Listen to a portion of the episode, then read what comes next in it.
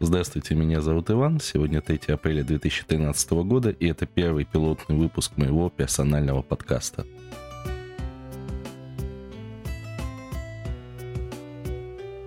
Сегодня я вам расскажу историю про забывчивых связистов и твиттер.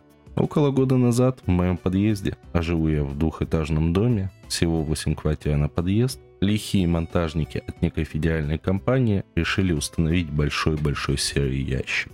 На все вопросы эти монтажники рассказывали очень спокойно, грамотно и доходчиво про оптоволоконные каналы, о широкополосном доступе, о том, что скоро в этом подъезде будет очень быстрый и хороший интернет. Я как пользователь ADSL с восьмилетним стажем очень сильно обрадовался данному событию и решил ждать. Ровно месяц строительного ада, который время от времени прекращался, возобновлялся вновь. В итоге ящик закрыли, подключили его к электричеству, протянули все провода до этого ящика, повесили наклеечку с названием данной компании и сообщили, а теперь ждите звонка из абонентского отдела. Мы начали ждать. Имея трехлетний опыт работы в данной компании, я знал, что и через неделю, и через две данного звонка ждать не стоит. И где-то месяца через два сам лично набрал абонентский отдел и задал вопрос. А скажите мне, пожалуйста, могу ли я по такому-то адресу подключиться к широкополосному доступу по технологии Ethernet? На что девушка долго копалась в каких-то документах и сообщила мне, к сожалению, ваш дом не подключен, ждите подключения. Немного удивившись, я почесал в загривке и решил, хорошо, окей, перезвоним через месяц. Через месяц я получил точно такой же ответ. Позвонив еще пару раз, получив еще пару ответов из серии, что ваш дом не подключен, ждите пока подключим, мы ничего не знаем и т.д. и т.п., я успокоился. Во всяком случае, висит себе ящик, у меня лично хлеба не просит, на меня с него пыль не сыпется, на ноги он мне не падает, я об него не спотыкаюсь. Ну и хорошо. Так повисел этот загадочный серый ящик еще почти год.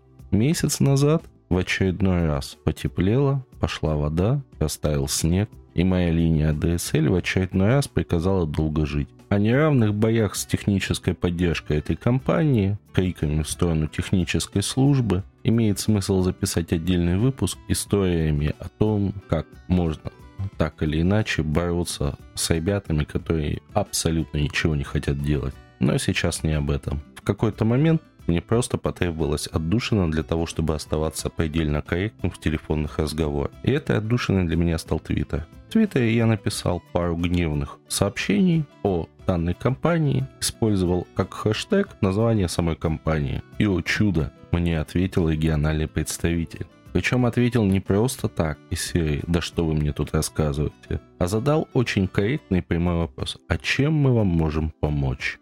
Честно говоря, прочитав это, я сначала решил, что ребята просто шутят. Посмотрел сообщение данного пользователя. Да, действительно пытаются что-то решить, общаются с абонентами. Меня это несказанно обрадовало. Долго ли коротко мы с ними переписывались, пытались решить некоторые проблемы, и об этой переписке я тоже расскажу в следующих выпусках. В очередной раз, получив то ли сбой интернета, то ли не смог что-то... Да, по-моему, я не смог что-то оплатить, какую-то из услуг, и был очень близок к отключению. Я опять написал какое-то очень гневное сообщение в Твиттер, и мало того, проходя мимо этого ящика, сфотографировал его и язвительно дописал к фотографии. А что это за загадочный ящик? Здесь стоит сказать, что мой дом находится в непосредственной близости к следственному изолятору, который единственный в чате города. И у меня в голове закралась небольшая такая идейка, что все-таки ящик используется и был поставлен для нужд данного изолятора, но ни в коем случае не для абонентов. Представьте себе, как я был удивлен, когда я получил звонок на сотовый телефон от абонентского отдела данной компании с предложением подключиться к их сети по технологии Ethernet с вопросом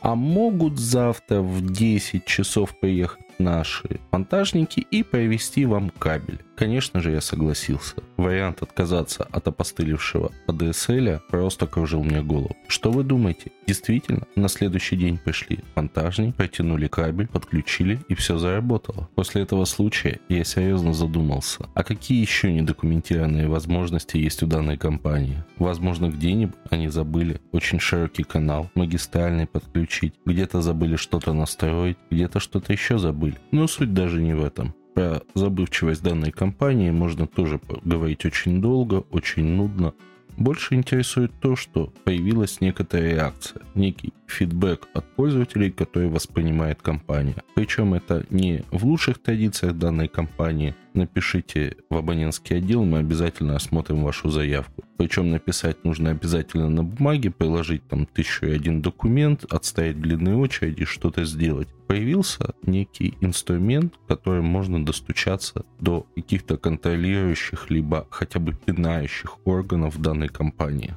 Понятно, что эффективность данных органов пока еще стоит под большим-большим вопросом. Интересует совершенно другое. Что это? Очередная мода. Сначала играли в теннис, потом играли в бадминтон, потом начали заниматься самбо, кататься на лыжах. О, черт, мы еще пользуемся твиттером. Вопрос, как быстро закончится эта мода. Ведь первое лицо, которое активно использовало данный способ связи с электоратом, в последнее время очень редко пишет что-либо в своем дневнике, в своем твиттере. Как быстро эта мода отомрет, также будет инертно, как и большой теннис или или приживется в массах, никому не известно. Но ну, пока есть инструмент, им можно пользоваться, и такие или иные результаты он дает.